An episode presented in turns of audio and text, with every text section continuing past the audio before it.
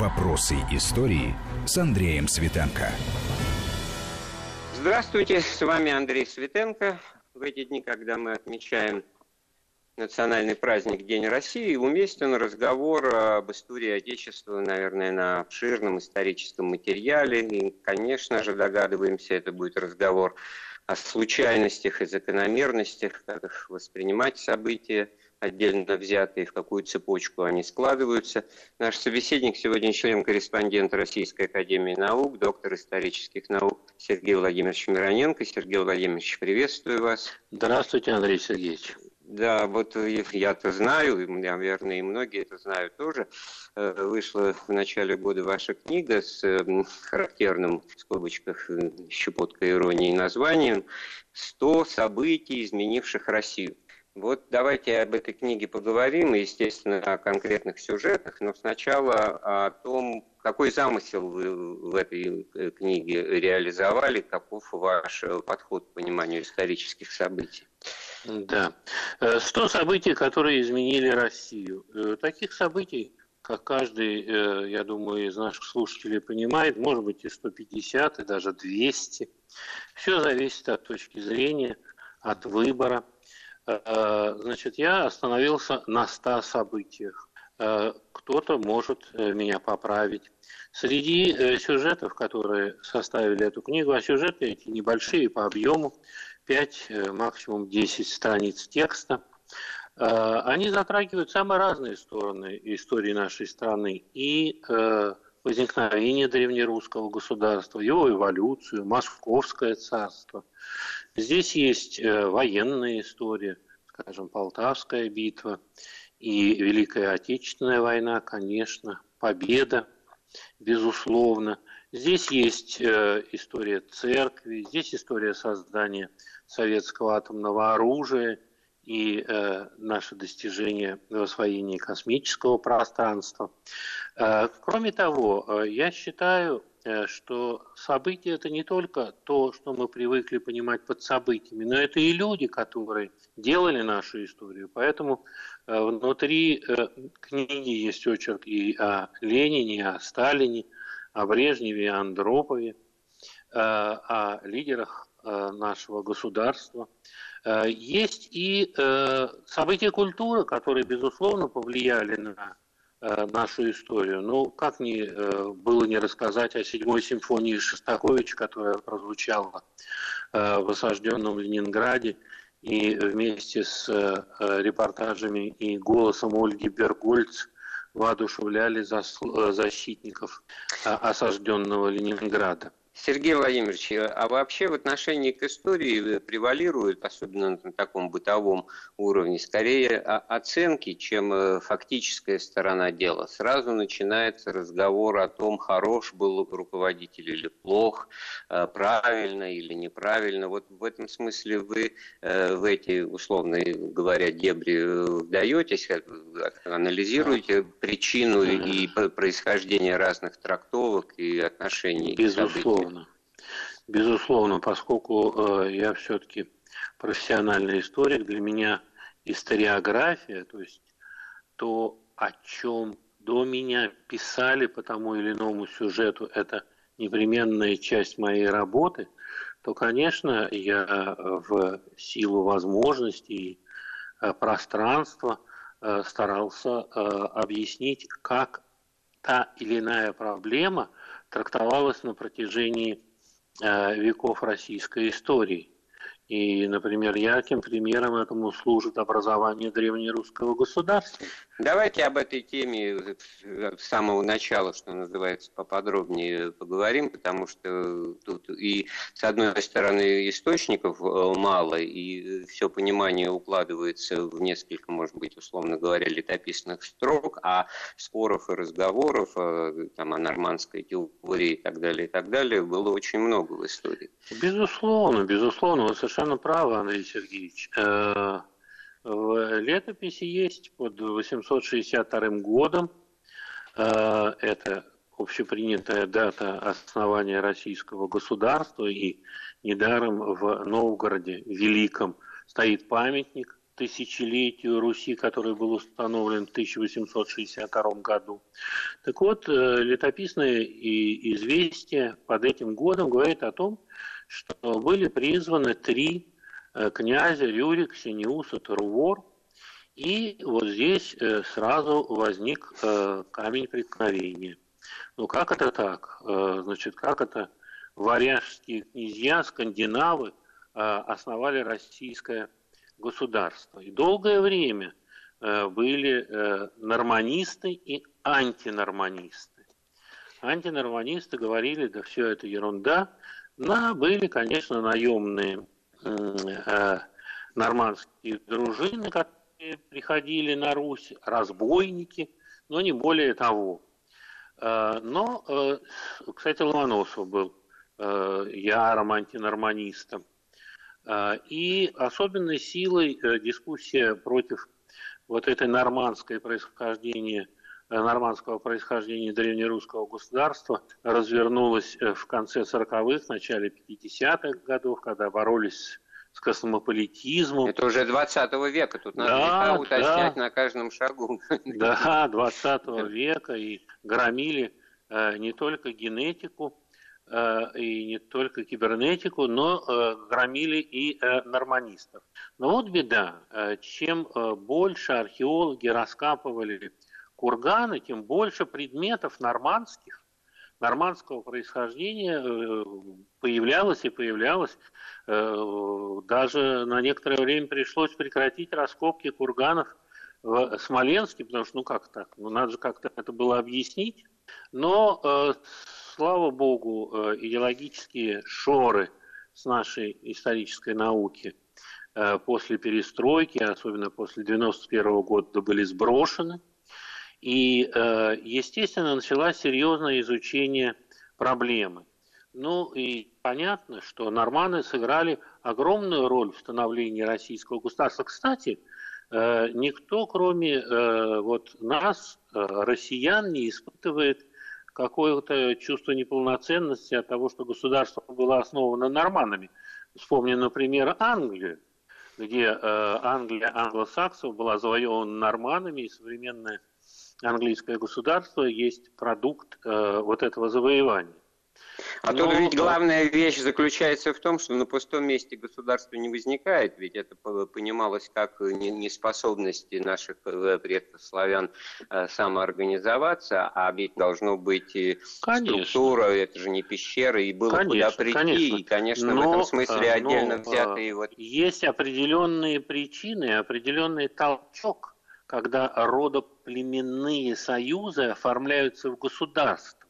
И, ну что говорить, первые князья, то есть главы государства, с их дружиной, которая имела функцию организационную, с казной, которая находилась у этой дружины, с финансами, с церковью. Все это, безусловно, имело определенные толчки. Вот таким толчком было призвание варягов, как описывает летопись. Ну, вы, наверное, помните, да, такую историю от Гостомысла до Тимашева Алексея Константиновича Толстого, юмористическую поэму, где говорилось: сначала правил Игорь, потом, значит, был Олег, а все, на Руси порядка нет и нет. И вот пришлось призвать варягов. Это такая шутливая история. Но она рассчитана, она была на людей с гимназическим образованием, а в свое время это проходили, что называется, очень основательно, с молодых ногтей. Я, кстати, вы в своем предыдущем ответе, в мою мысль, которую я начал выражать, и закончились, есть действительно отдельно взятые сообщества людей в силу разных обстоятельств, более организованных, более мобильных, более влиятельных, с ресурсом, которые могут... действительно, как завоеватели воспринимаются, но в данном случае очень показателен наш исторический пример, наверное, в том, что не просто вот варяги растворились в массе сказать, тех племен и народов, которые они вроде как бы захватили, а в том, что они организованное начало привнесли, вот какой-то импульс, качественный переход. Это как раз вот именно событие, изменившее ход истории. Это безусловно, вы совершенно правы.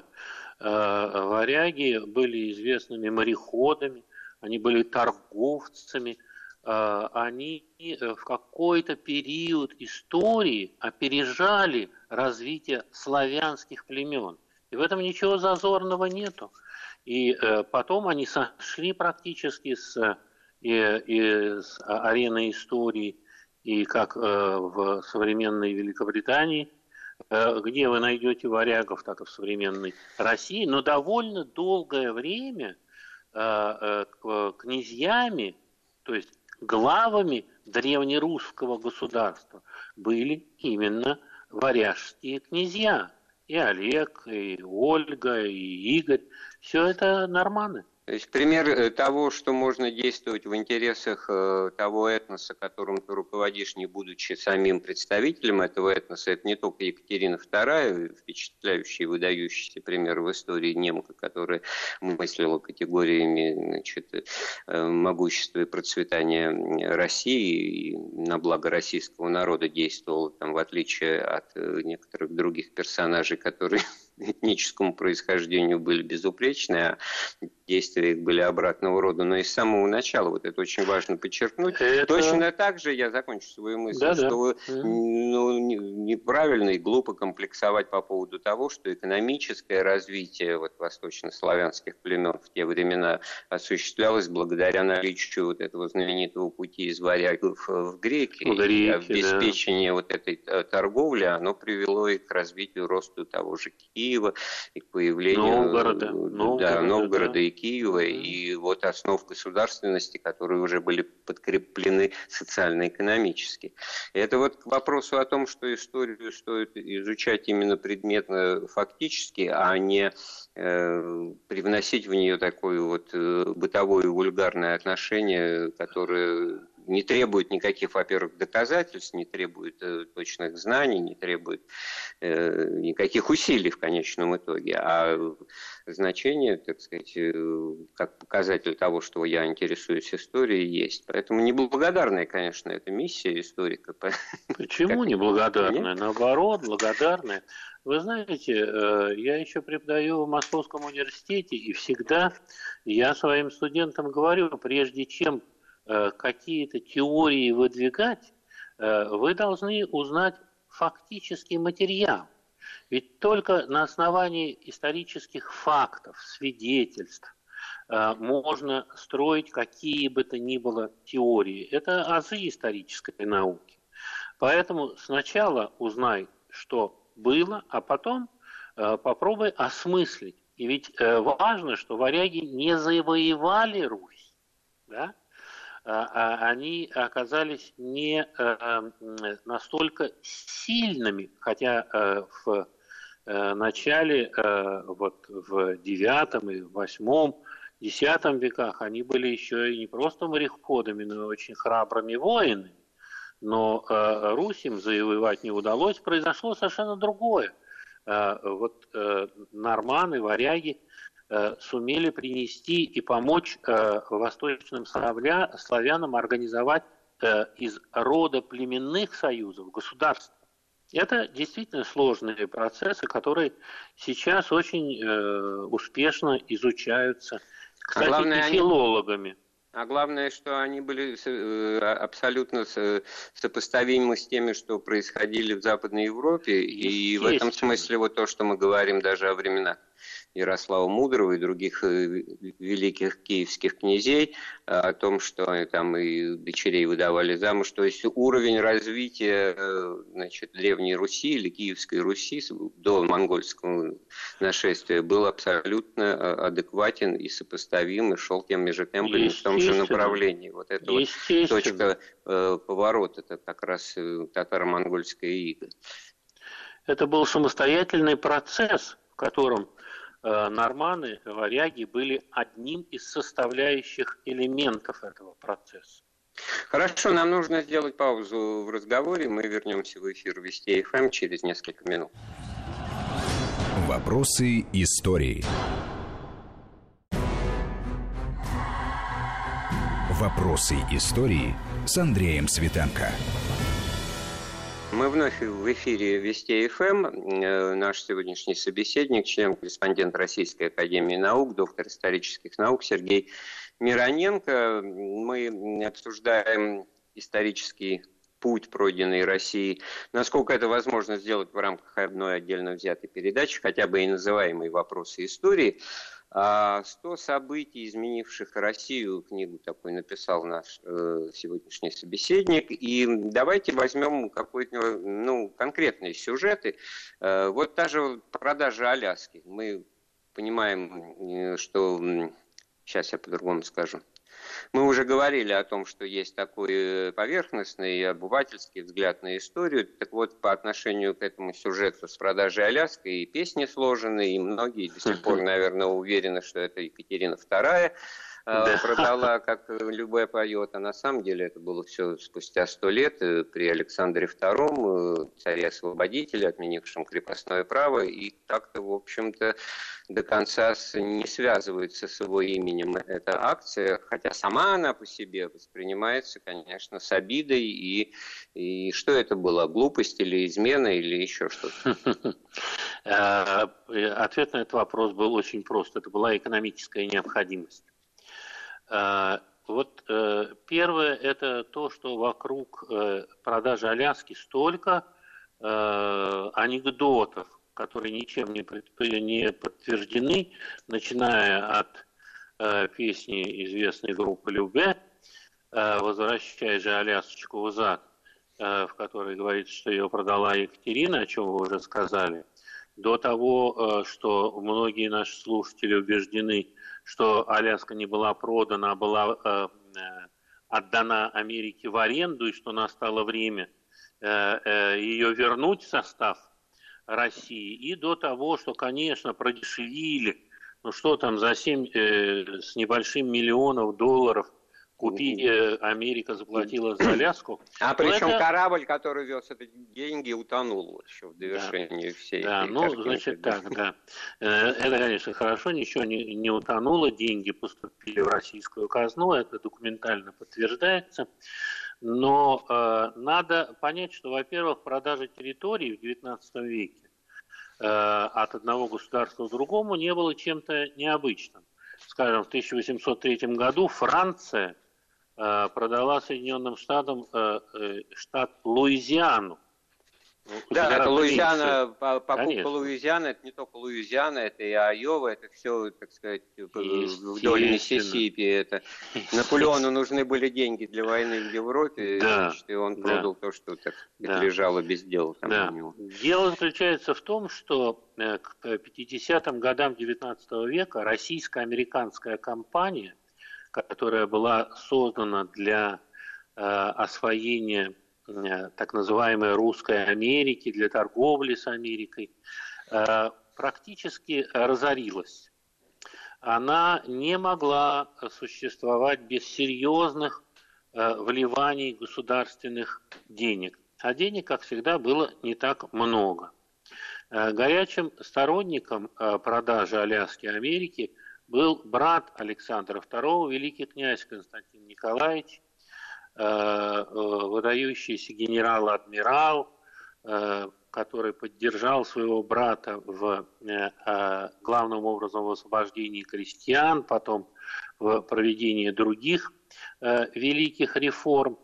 Так вот, встал просто вопрос, что же делать, сколько можно кормить эту российско-американскую компанию, которая дышала на ладан. А почему она дышала на ладан? Ведь частно-государственное партнерство – это то, на чем выезжали как раз и англичане, Остинская компания, и голландцы, и все завоевание и колонизации других континентов шло, в общем-то, руками частных компаний. И это как раз следствие того, что у нас был феодализм и вот эта оторванность, не путать с Англией как раз вот в этом смысле. Конечно, вы правы, Остинская и Вестинская компании. Именно по их образцу и была создана российско-американская компания.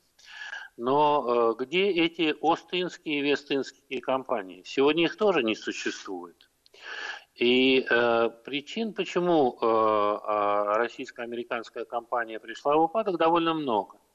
Но главное – это недостаток сил у России, чтобы преодолевать эти огромные расстояния. Представляете, от Петербурга до Аляски скакать, и, может быть, месяцы и месяцы. А главное, что тогда нефть еще не была обнаружена, и вообще не востребована. А лежбище морских котиков жесточайшие истощили, и, в общем-то, выгоды никакой это не приносило. А мобильности, соответственно, промысел тоже был слабо очень развит. В России была ведь не только Аляска. Скажем, в Калифорнии до сих пор есть Форт Рос, который сохранился с тех давних пор, и там существует этнографическое общество, которое поддерживает этот форпост России. Были довольно большие планы по освоению этой части американского континента. Но, к сожалению, России не хватило сил. И поэтому была продана и Аляска, и русские ушли из Калифорнии. Сергей Владимирович, а вот американцы, они же тоже были не рады этому. Капризом Сьюзи называли вот по имени госсекретаря США вот эту покупку.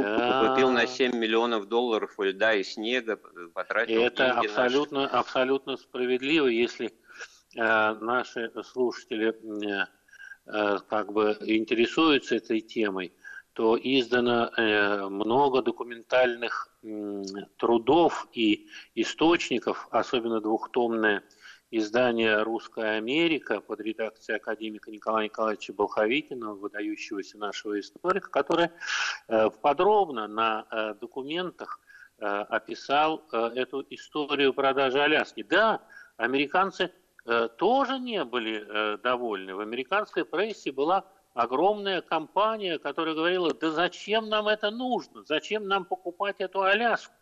Там не было ни золота, там не было ни алмазов, там не было ни нефти. В то время ничего не было разведано. И многим в Америке представлялось безумием тратить $7 миллионов в тогдашнем исчислении. Это около $1 миллиард сегодня. А есть еще версия, что железнодорожное лобби это все пролоббировало, в том смысле, что вот деньги были потрачены на строительство Транссибирской магистрали, вот, полученные за покупку Америки. Понимаете, это умозрительное заключение. Российский бюджет очень нуждался в средствах. Кстати, строительство мощное железных дорог в России, которое началось после отмены крепостного права и в 70-е и 80-е годы захлестнуло всю страну, как раз велось частно-государственным партнерством. Вот здесь это частно-государственное партнерство, оно проявило себя в наибольшей и самой лучшей стороны. И, конечно, в бюджете всегда денег не хватает. А что было делать с этой Аляской? Туда не доехать, там и содержать штат чиновников совершенно невозможно. А пользы-то вообще тогда не было никакой. И поэтому... Ну, то есть, это была неизбежность, это не случайность, не глупость. Да нет, это не заговор, не глупость, а это естественный ход событий. Понимаете, как Наполеон продал Луизиану, так и Александр II продал Аляску. У него были свои приоритеты. Тогда такие отдаленные территории, в которых тогда, казалось, нет никакого смысла. Вы правильно сказали, что там кроме снега и льда. Ну, все-таки тут задним умом крепкий русский мужик все-таки скажет, что это недальновидно. Недальновидно. Надо мыслить все-таки на большую перспективу. Вы знаете, это никто на такую перспективу мыслить не может. Никто не мог узнать. что через 100 лет после этого или нет, через 50 будут открыты нефтяные залежи. Хорошо, мы закончим этот сюжет такой моралью, что если есть, с одной стороны, точка зрения «после нас хоть потоп», и тут понятно, что человек, находящийся на руководящем посту, меряет все размерами собственной жизни, то второе, обратное, значит, здесь уходит куда-то в туман и неизвестность, потому что насколько вперед можно заглянуть, непонятно. Давайте возьмем сюжет из сравнительно недавней истории, советской истории, с Берией. Вот удивительная метаморфоза в отношении восприятия Лаврентия Павловича после смерти Сталина, когда он в короткий период оказался фактически руководителем страны.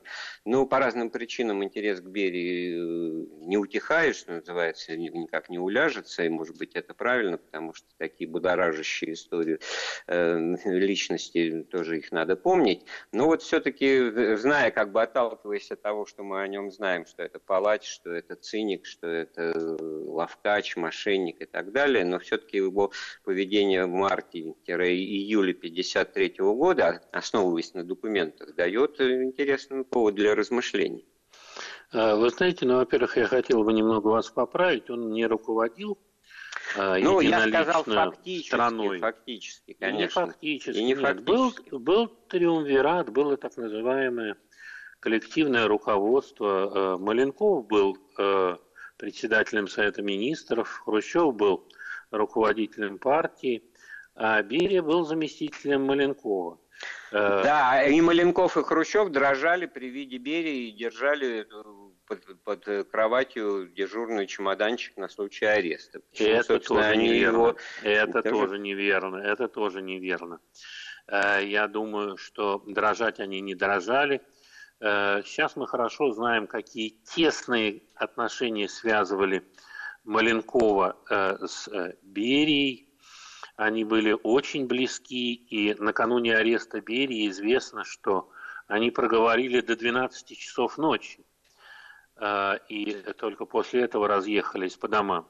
Так что, Маленков предупреждал о грядущем аресте? Нет, конечно. Но это свидетельствует об их тесных отношениях.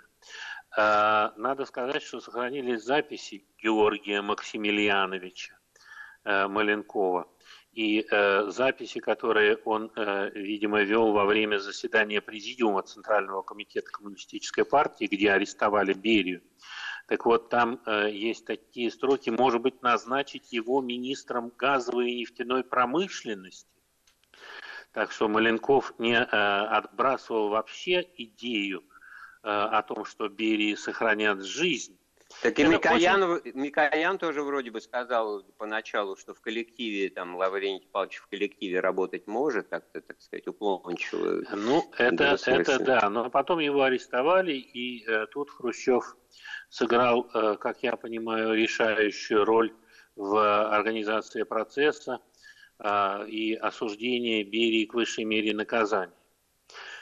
Но, понимаете, мы привыкли к однозначной оценке исторических личностей, черные, белые. Но как сбросить со счетов то, что если бы Берия не сменил Молотова на посту руководителя советского атомного проекта, то мы вряд ли бы получили атомную бомбу. Кстати, в этом был убежден руководитель советского атомного проекта, академик Харитон. Я очень хорошо помню наш с ним разговор, когда он мне говорил: Сергей Владимирович, не считайте меня сталинистом и бериевцем, но если бы Лаврентий Павлович не возглавил это направление, то мы не скоро бы получили атомную бомбу. То есть талантливый менеджер. Берия был гениальный организатор. И для того, чтобы сделать атомную бомбу, мало было усилий ученых и нашей разведки. Известно, что наши разведчики сумели завербовать немецкого физика Фукса, который передал нам чертежи атомной бомбы, и первое наше изделие, как его называли, так называли атомную бомбу, было изготовлено по чертежам, украденным коммунистом Фуксом. И только второе было, собственно, разработкой наших советских ученых, и второе было и меньше по размеру, и больше по мощности и так далее. Дело в том, что для того, чтобы изготовить это смертоносное орудие, надо было иметь огромную промышленность, прежде всего добычу и обогащение урана. Вот я вспоминаю свой разговор с вице-президентом Академии наук, академиком Лаверовым, который меня поразил тем, что сказал: а вы знаете, Сергей Владимирович, что одно время в уранодобывающей горной промышленности работало шахтеров больше, чем во всей угольной промышленности Советского Союза. Понимаете, какие масштабы? Ну, и вы хотите сказать, что это все целиком полностью заслуга Лаврентия Павловича Берии, а не той системы, которая была вот Сталином создана, ГУЛАГ, и возможность мобилизации трудовых ресурсов, так сказать, вы понимаете, на раз-два.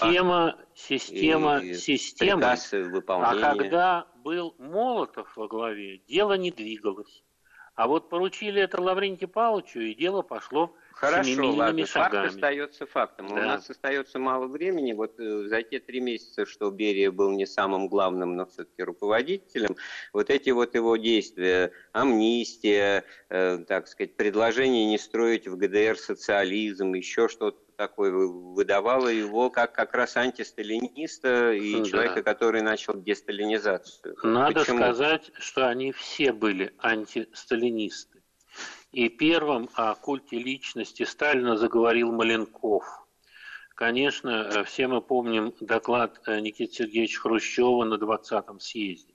Но это было в 1956 году. А ну, неважно. Они все были антисталинисты. Они все, вот от кого они дрожали, и кого они боялись, и кого они внутренне ненавидели, это, конечно, был Иосиф Виссарионович Сталин. Особенно в последние годы своей жизни, когда у него явно начались проблемы с умственной деятельностью. Недаром он, например, говорил: а почему в президиум 19-го съезда пробрались английские шпионы Молотов и Ворошилов?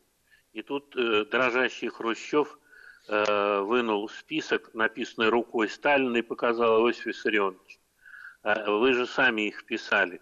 На что Сталин сказал: да, стар я стал, стар. И тут они не могли понять, то ли он их проверял, то ли он действительно это забыл. Так но... нет, он, наверное, все-таки как кошка с мышкой играл, но потом всегда можно было... Да нет, я думаю, что у него были определенные мозговые явления, и он называл их английскими шпионами, и... Ну так а почему Берия, который ассоциируется со сталинским произволом и, в общем-то, долгое время как раз при Хрущеве бериевским, его скорее называли, чем сталинским, все-таки оказался антисталинистом и какие-то либеральные планы выдвигал? Во-первых, насколько это либеральные, это еще вопрос. Значит, по моему глубокому убеждению, Берия был прагматик, был технократ. О том, что Германию надо объединить, это придумал не Берия, это мысль Сталина. Значит, надо было создать некий форпост между Советским Союзом и остальным капиталистическим миром. Форпост нейтральный. Надо было получить достаточно большие дивиденды от западных государств. Ну, так, попросту говоря, надо было дорого продать Германию. И когда Берию упрекали в том, что он предатель Родины, что он говорил, что не надо строить социализм в Западной Германии, Берия говорил... Восточной. Да, восточной, да, извините меня. Не надо было строить социализм в Восточной Германии. Берия говорил: так это не моя мысль, это мысль Сталина.